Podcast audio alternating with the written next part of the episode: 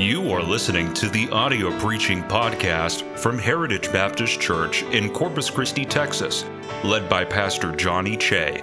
Our church is dedicated to serving Jesus Christ and reaching the world by going forward with the gospel. We pray that you will be helped and blessed by this message from God's Word. Luke chapter 10. Luke chapter 10. We'll see how long this lasts. We'll keep this on until I have to take it off. Luke chapter 10. Let's make sure that our cell phones are on silent, please, and let's focus in. Whether it is hot or not, like you said, Brother Jesse, we are just thankful to be here. Uh, this reminds me of the Amazon when I preached in Brazil for Brother Hernandez.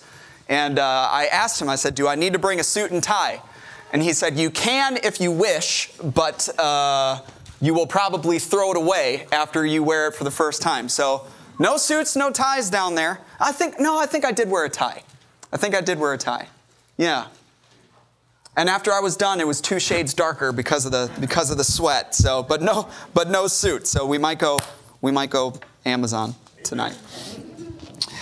Luke chapter 10 and verse 25. Now, this is just to give it some context here, but we're really going to focus on the story uh, that is told from verse 30 and then through verse 37.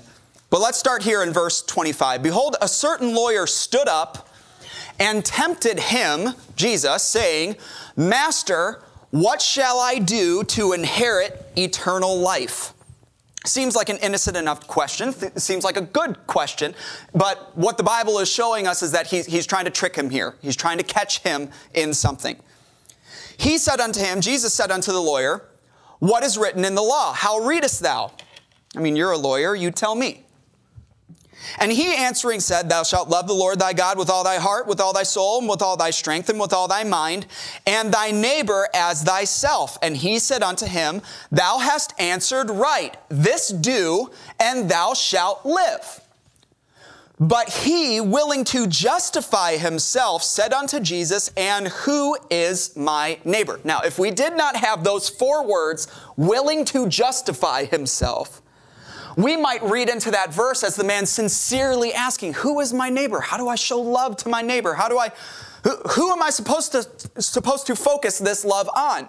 But with those four words, willing to justify himself, you have to read this with a little bit of snarkiness. That he looks back at Jesus and who is my neighbor? And what he's trying to say is, I, have done, I've done all of that, and your answer to this next question, who is my neighbor, is going to prove that I have already done everything that is necessary in order to inherit eternal life, which means your gospel that you are sharing is really not correct. We following? Okay. So then Jesus says this. Jesus answering said, A certain man went down from Jerusalem to Jericho and fell among thieves, which stripped him of his raiment and wounded him and departed, leaving him half dead. And by chance, there came down a certain priest that way, and when he saw him, he passed by on the other side.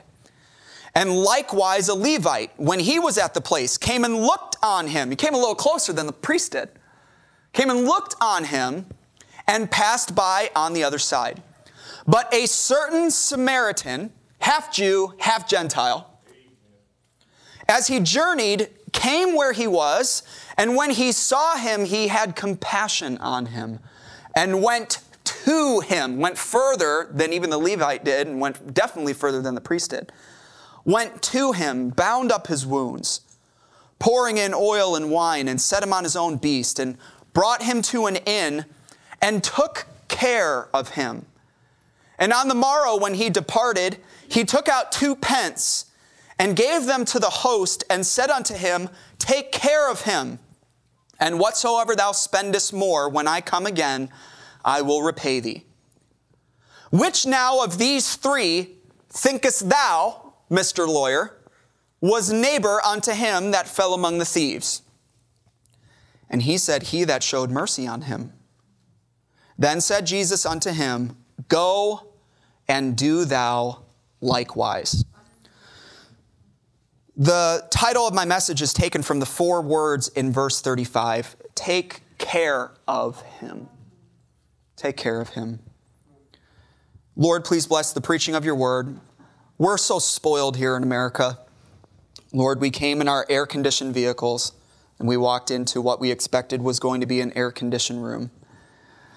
And Lord, I, sometimes it's laughable how often we get frustrated about things that you don't owe us at all. We are so truly thankful. Lord, we know that even if the entire building burned down this morning, we still would have been able to come here and Heritage Baptist Church still would have met. Lord, we're not looking for anything from this building. The lights could go out, the PA system could go crazy, which a lot of times we expect. Lord, we just need you to speak to us tonight. If we leave here sweaty and dirty and hot, but knowing that you spoke to us, Lord, I promise we'll respond if you do. That will be a night worthwhile. We ask this in your name. Amen. Thank you. You may be seated.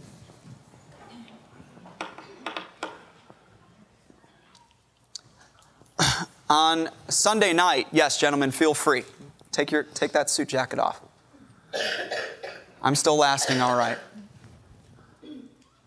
On Sunday night, I preached a message that you received quite well. The altar was full. I believe the Spirit moved. I think I, I, it was encouraging to see how you responded. I, I saw people go up to other people after the service and thank those people for being a Barnabas to them.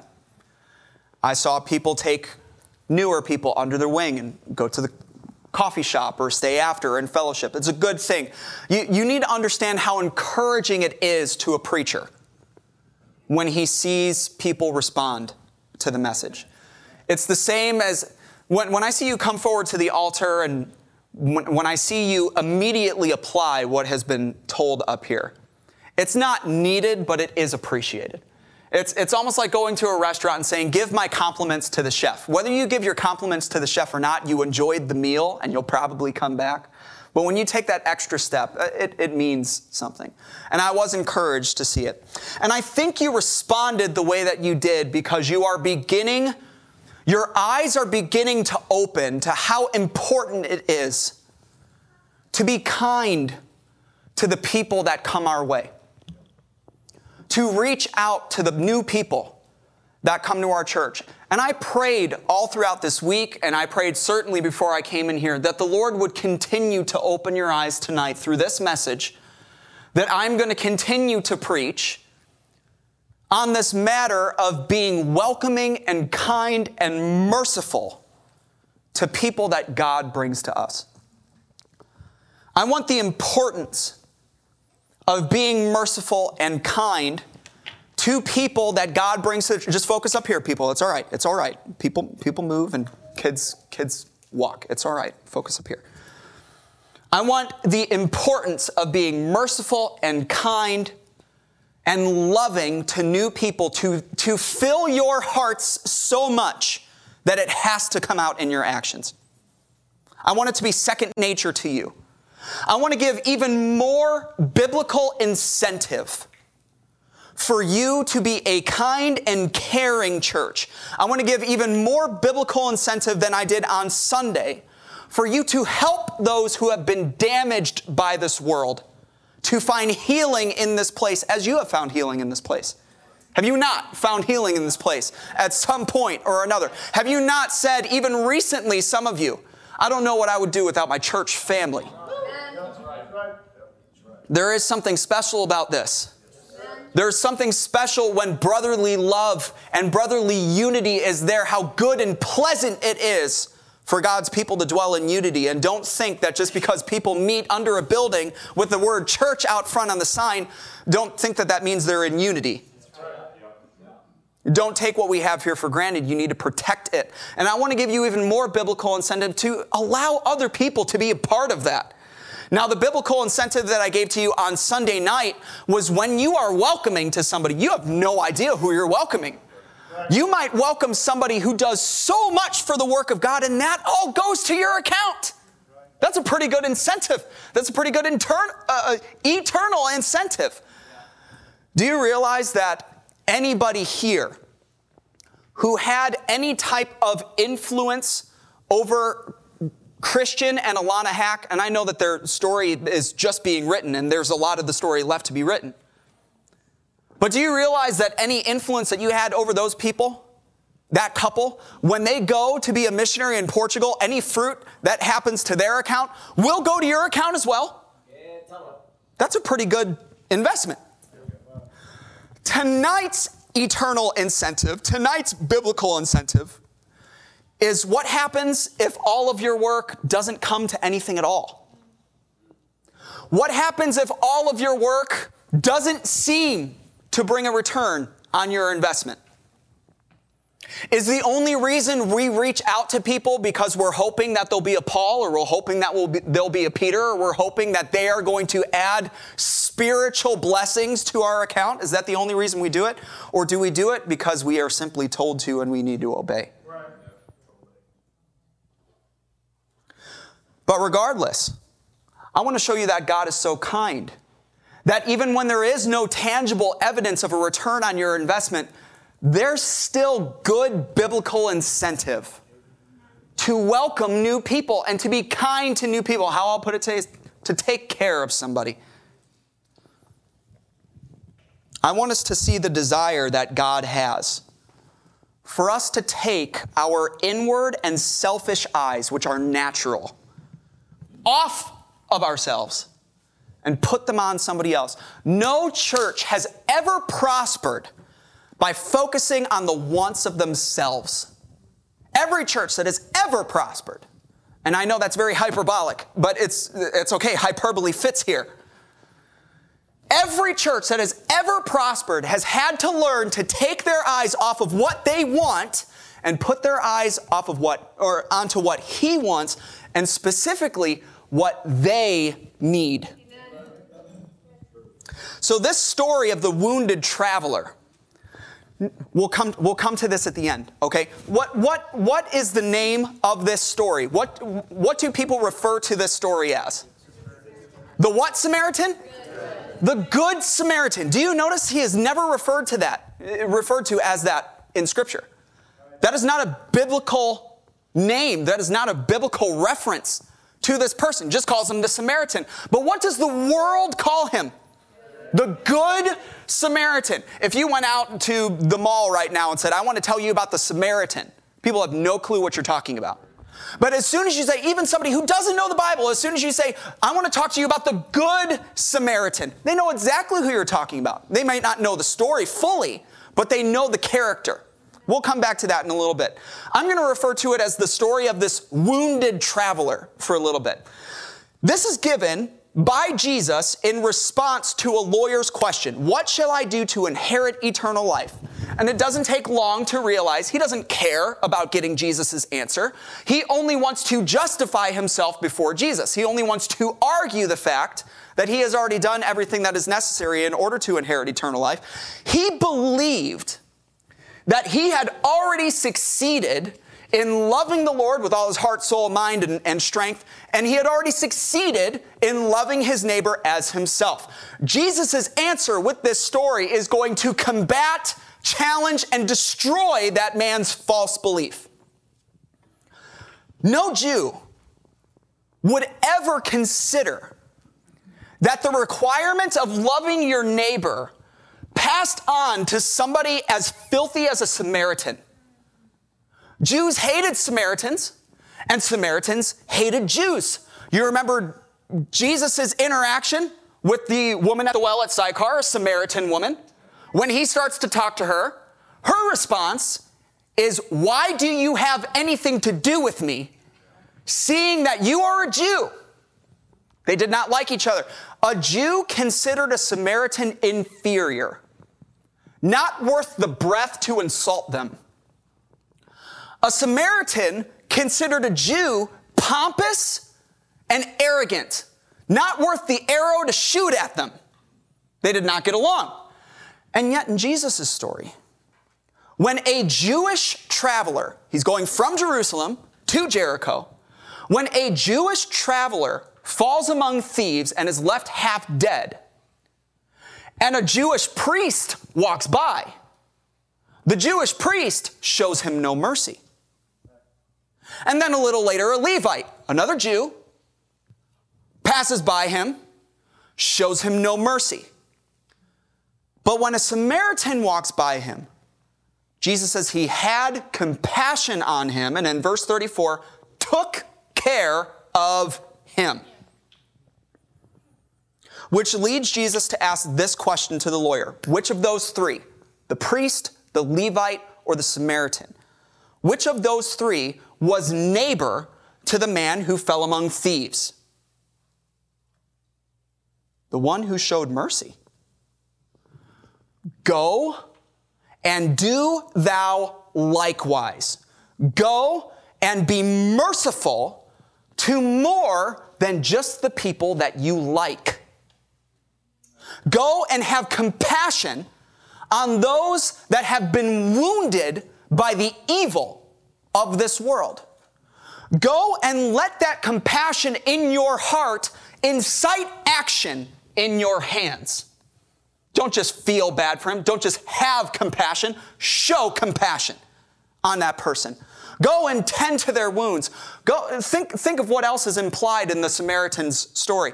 Go and spend of your time and go and spend of your substance to help them heal. Go and suffer inconvenience to ease their suffering. Go and take care of even those who hate you. Now, Jesus had already said earlier in his ministry on the Sermon on the Mount if you're going to set your level of righteousness based on what the Pharisees and the scribes and the lawyers do, you will shall in no case enter into the kingdom of heaven. And what the Pharisees tell you is love them that love you and hate them that hate you. Love your neighbor, hate your enemy. But I say unto you, love your enemies. Do good to them that hate you. Be kind unto them which despitefully use you and persecute you.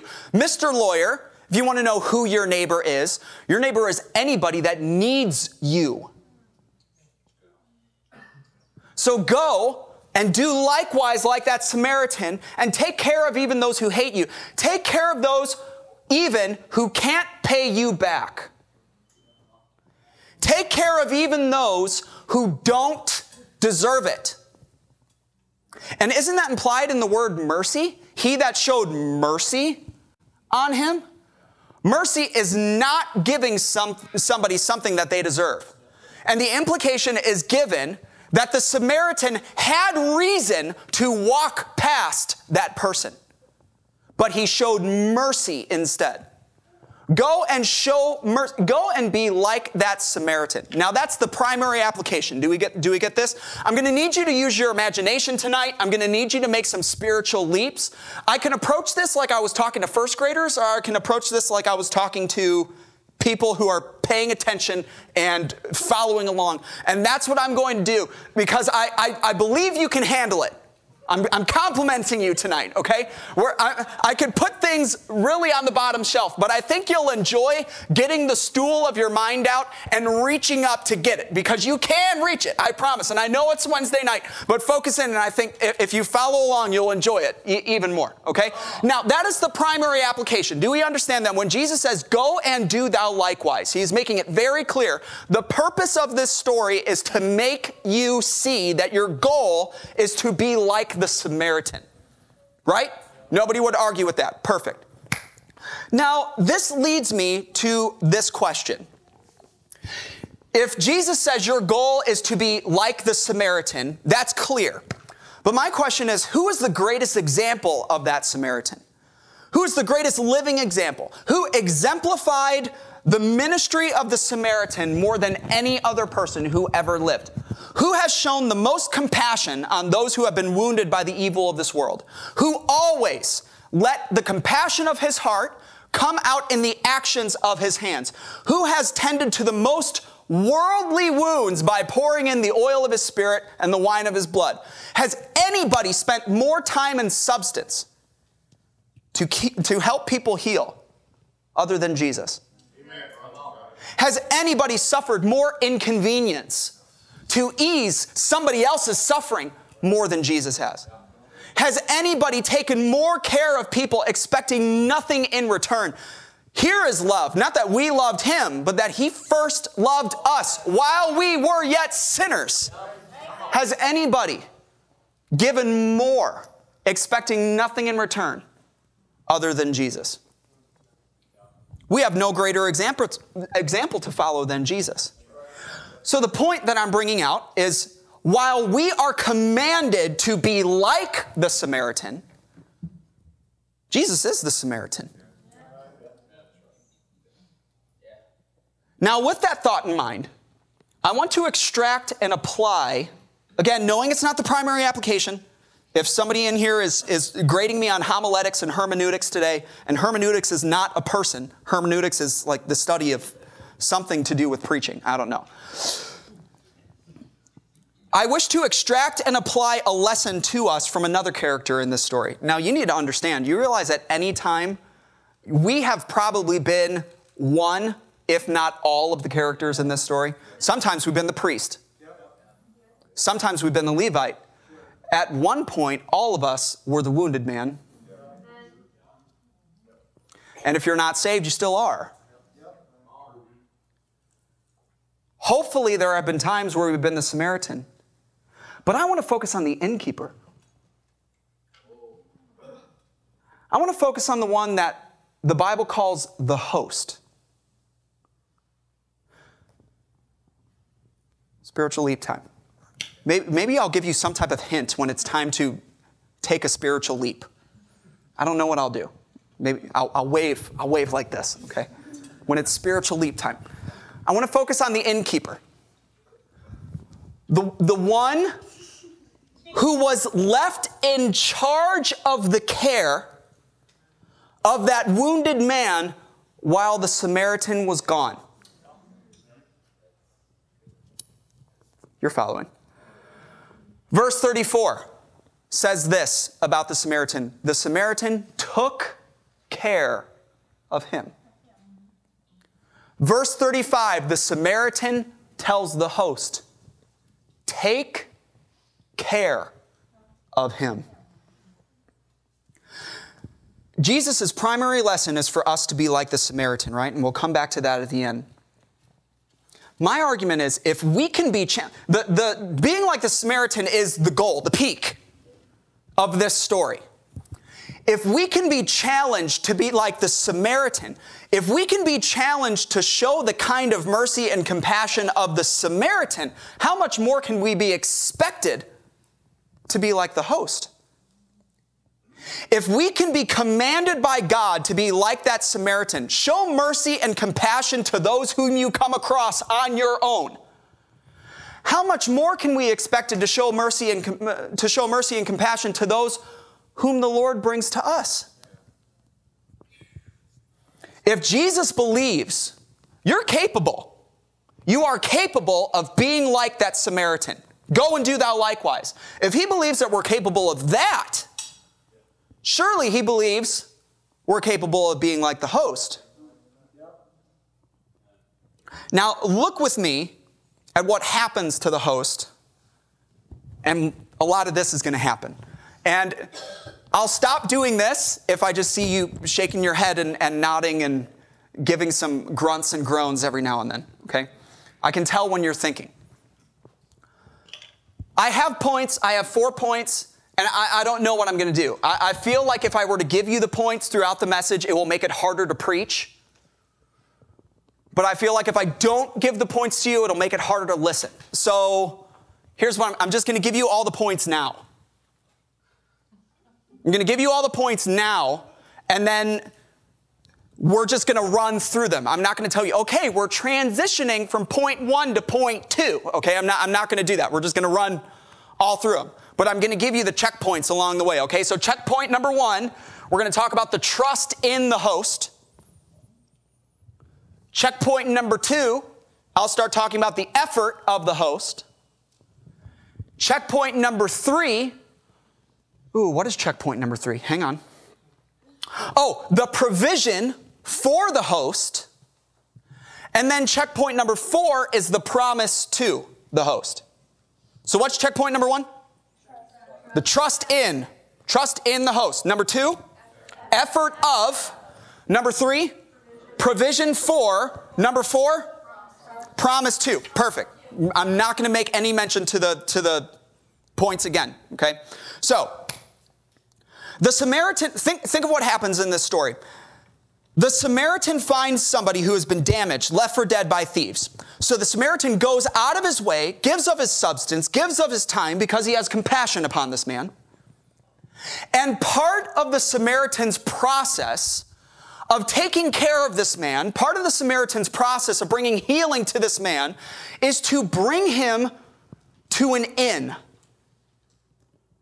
a place of rest, a place of safety a place of food, a place of warmth.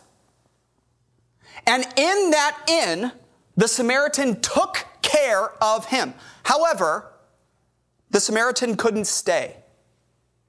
There came a time when the Samaritan had to leave, but his compassion that he had for that man still remained. So the Samaritan approached the host and said, I have to go away now. While I'm gone, you take care of him as I have taken care of him. The Samaritan, tr- uh, yeah, the Samaritan trusted that host to continue the ministry of healing that he had begun.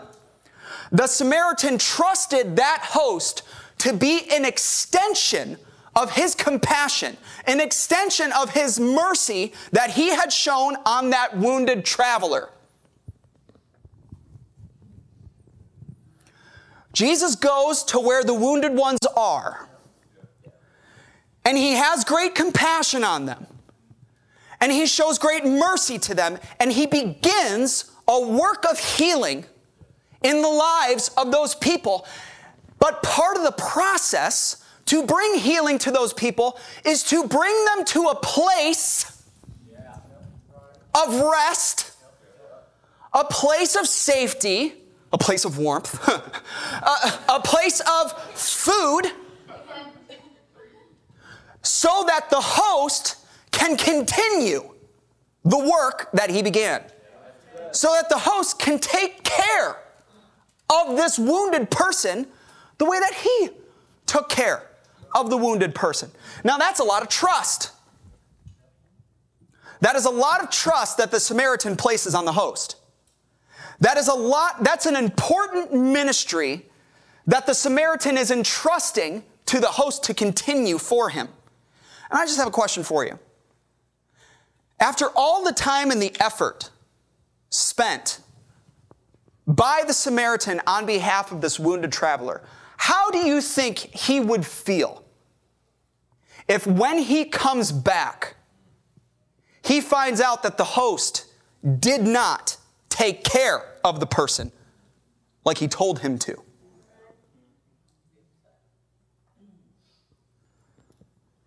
Now, fulfilling the Samaritan's wishes was no easy task. Think of what fell upon the host in order to take care of him. It required focus, None of the host's other responsibilities just melted away. He still had a family. He still had other guests in the inn that he needed to care for. He still had work in order to attend to. But in order to take care of him, he had to place special focus on him. Because this man is wounded. This man is weak. This man is leaning more towards death than he is life.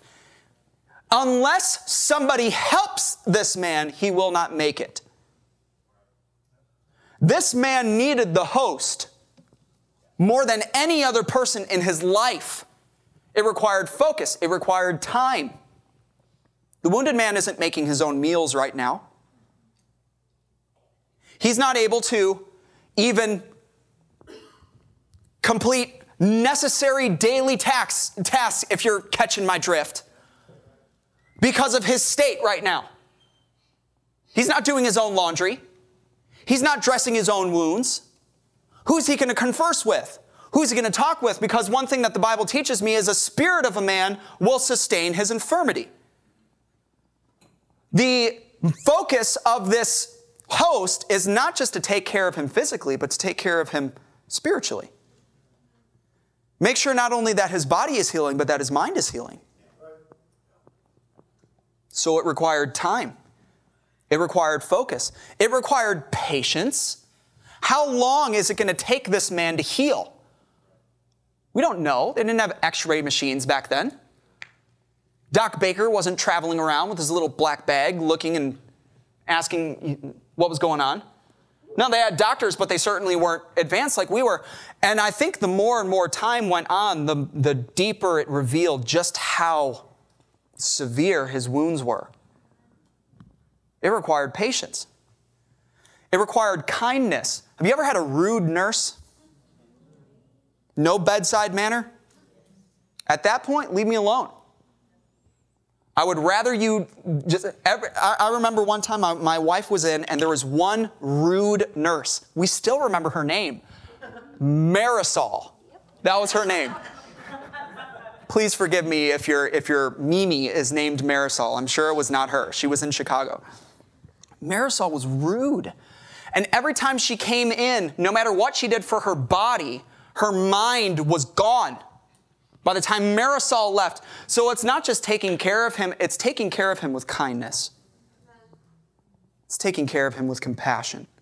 It's having a smile, it's singing, it's asking how his day is going, and going above and beyond to make sure you're not just tending to his wounds, but you're tending to his mind. In order to take care of him, here's all I'm trying to bring out. The focus of the host's life had to change. There are only so many hours in the day. It's not like when the Samaritan said, You now take care of him. He could just, okay, I'll just take all of this and this and this out of my schedule and point all of that time at him. He had to learn how to juggle all that he had already been doing, also focusing on this person. He had to spend some of the time in order to take care of him, he had to spend some time that he used to use to take care of other things to take care of him. He had to spend some time that he used to, that he used to use resting behind the front desk when there was nothing going on at the inn. He had to use that time instead now to check in on him. He had to spend some of the time that he used to use having lunch with friends spoon feeding him. He now had to spend some of the time that he used to use to maybe leave work early and go and watch a game of, or, of some sort. But now he's staying late because taking care of him is a pretty much all day process. He had to spend some of the time that he used to use on Sunday afternoon watching the Cowboys lose to come early to find somebody that he could sit by. He had to spend some of the time that he used to use to go out to eat after service to spend time with him. And maybe instead of going out to eat like he usually does with his friends, I'm going to spend that time to go to Courtyard Coffee with him. I'm going to spend that time out in the courtyard talking with her. He had to spend some of the time that he used to use speaking with other people, speaking with him. He had to use some of the time that he used to spend on Thursdays and Friday nights just staying at home and resting. He had to spend that time inviting him over for dinner, inviting her over for a meal. Great effort was required. It was required in order to take care of him the host's schedule had to become busier. The host's sleep had to become shorter. Some of you always you, you need to sleep more. Thank you. I, I didn't think of that. Church, you need to understand that when your ministry is people, when your ministry becomes taking care of Him and taking care of her, and my ministry is taking care of him's and hers. your sleep has to become shorter. The host's mind had to become fuller. I've had some people tell me, you just have to learn how to shut it off. Not if you're going to take care of him. Your mind has to become fuller. And your stress has to become higher. I'm starting to wear this thing now. This, it's a Fitbit. You know what it tells me? I'm stressed out. But it's just cool to see it on a graph. His responsibilities had to become larger, or that wounded man never would have made it. How about this one? His expenses had to become greater. You think it, you think it costs money to take care of that guy? Oh, yeah, it costs money. But I love this. I love this. When the Samaritan departed, he, the Samaritan, took out two pence and gave them to the host and said, Use these and take care of him. Taking care of this man would not only cost time, it would cost money, but the Samaritan was sure to cover it. The Samaritan not only gave the command to take care of him, he supplied the demand to take care of him. When you take care of wounded people that God has brought your way, it will cost you something, but God will help you. God will help you take care of them. Now we have to talk about this. Two pence. A lot or a little? Come on, a lot or a little? Some of you are scared. a lot. That's like in the true or false questions, you, you put the T with a little with the little stem there, right? Did you ever do that? You were probably a goody two shoes. Did you ever do that? Yeah, you, everybody did. Come on. Now, all of you kids who haven't heard this trick, shush, okay, just don't don't listen right now. Plug your ears. All of you plug your ears. But when you don't know if it's true, no, I'm not I'm not to I'm not to do it. Bad influence, bad influence. a, a, a lot or a little? What is two pence? Guys, it's a little. That's, that's not a lot of money, okay? So, what what do we take from that, okay? And I want you to engage your brain for a little bit. In those times, that would have allowed the host, if I'm doing my math correctly, that would have allowed the host to take care of just that, just that man for maybe two weeks. If nothing really went wrong with his health or, or anything, or if he wasn't an expensive eater. Maybe two weeks at most. So, what, is the, what does the two pence mean?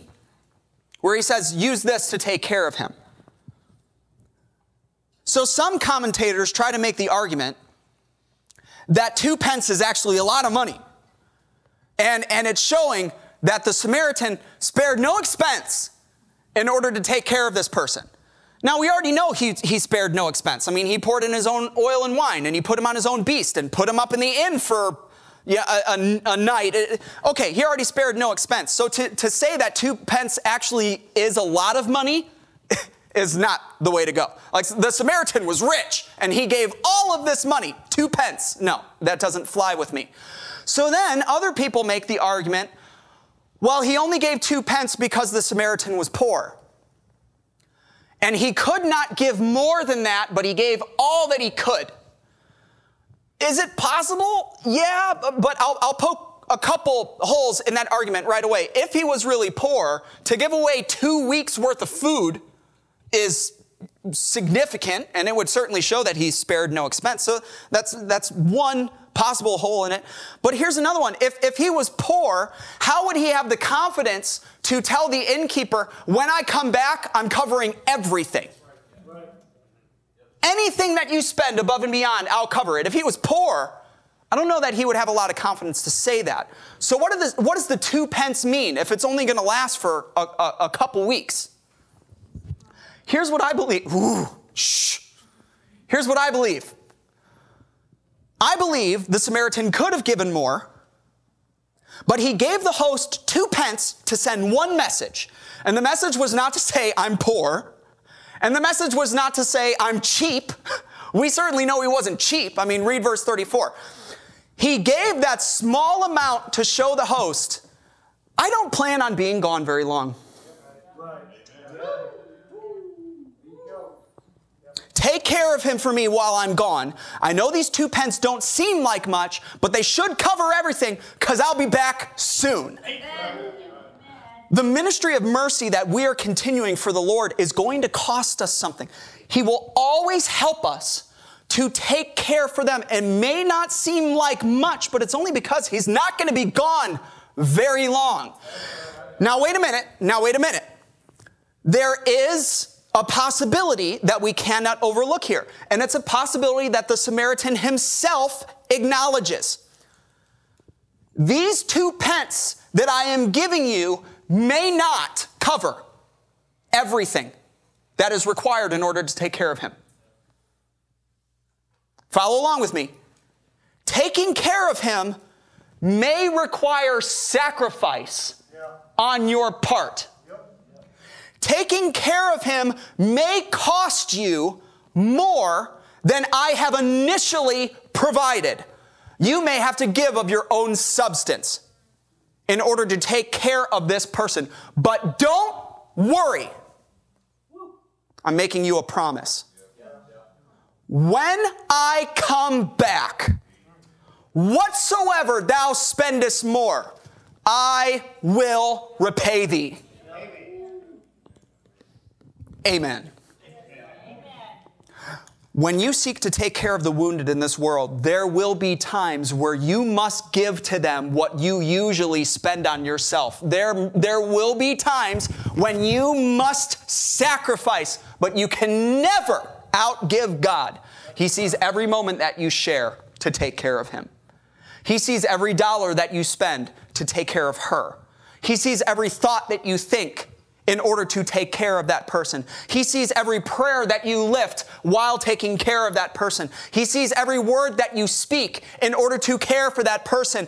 And God is not unrighteous to forget your work and labor of love, which you have showed toward him in that ye have ministered unto the saints and do minister. There is nothing that you can give in taking care of him that God will not either supply today or repay that day? Nothing. Sir, ma'am, church, take care of him for me. That new person that comes in, take care of them. That lost person that comes through that's struggling with drugs and alcohol and addiction that single mother that comes through that's being ripped apart by a relationship that she used to really care about. Take care of her. I won't be gone long. But if you have to sacrifice of your own substance to take care of that person, I promise you, you will be repaid. No cost that you incur will be overlooked. Don't be afraid to spend what is necessary in order to care for that person. There will be no charge to you in the end. So, by the way, don't charge them either. Don't look at that wounded person and say, you know, this is costing me a lot of time. Don't look at that new person. Don't look at that weaker person. Don't look at that person who was left half dead by the devil and say, you know, I've been spending a lot of time with you and you're really not giving a lot back. You know, these wounds that I've been trying to help you heal are a lot deeper than I thought, and I think I bit off more than, more than I could chew. When are you going to start pulling your own weight? You know what? I'll take you out to eat again, but this time you're buying. We'll go to Courtyard Coffee again, but are, are you gonna are you gonna pay this time? Because I'm getting kind of sick of spending all the money here. No, no, no, no, no, no, no.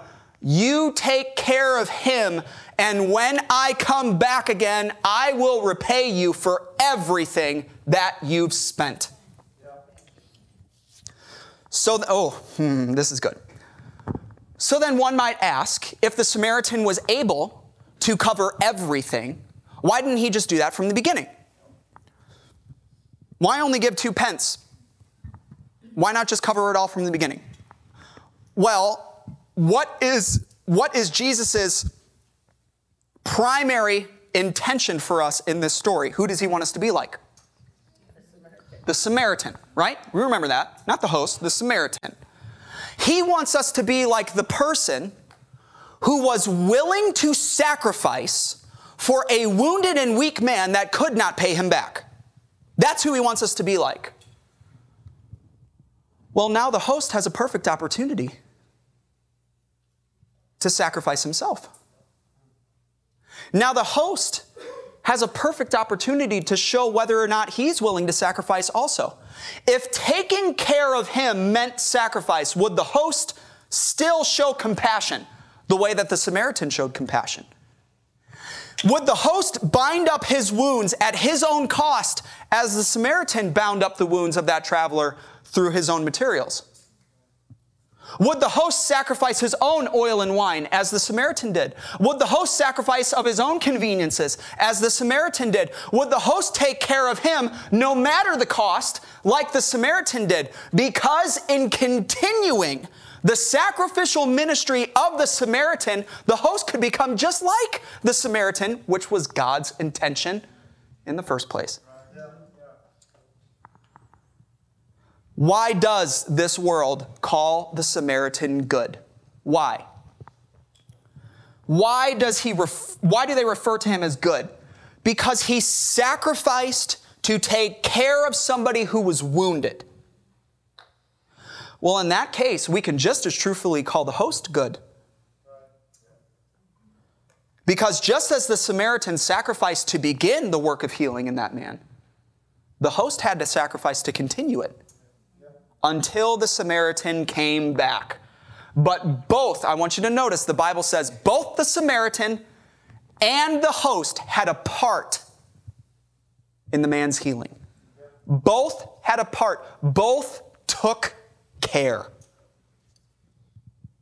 So, what does it all mean? Our church needs to see every single new person that walks through that door. Our church needs to see every new family, every wounded soul and life. And you better believe, whether they walk through that door smiling or crying, they're broken or breaking about something. Right. Everybody that walks through that door has been wounded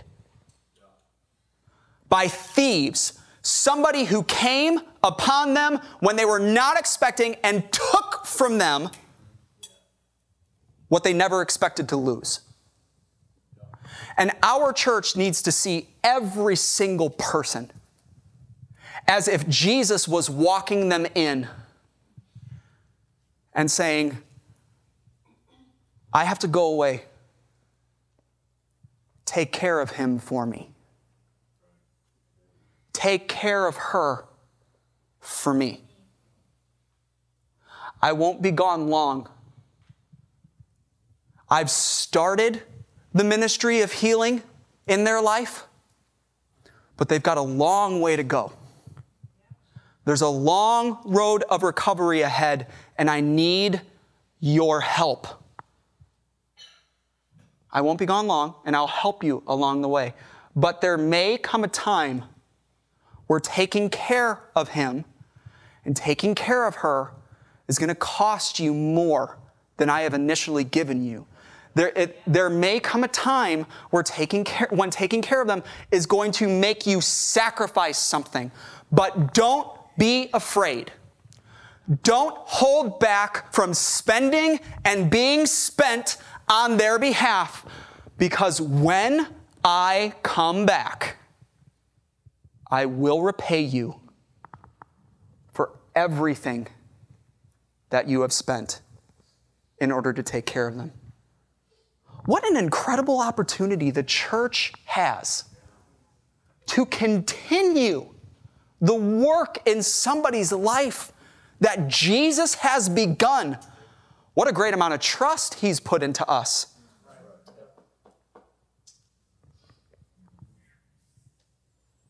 I believe on Sunday we began to open our eyes to this fact. And there is great incentive for it. You never know who you're welcoming. They might turn out to be, they, they could be the next pastor of this church. They could be the next pastor of a church far greater than Heritage Baptist Church could ever be. What an incentive! Reach out. Welcome somebody, be a Barnabas. But even if that never happens, and even if it costs you great expense, here's your other incentive. Jesus promises, I see all of it, I keep a record of all of it, and nothing you spend will go unnoticed. Our goal is to be like the Samaritan, and we should not rest until we are. But until then, what better practice? What better practice is there than to be a good host to the ones that God brings to us, no matter what the cost may be? Thank you for listening to our audio preaching podcast. For more information about our ministries, or if you would like to get in contact with us, please visit our website at heritagebaptistcctx.org. May God bless you as you go forward with the gospel this week.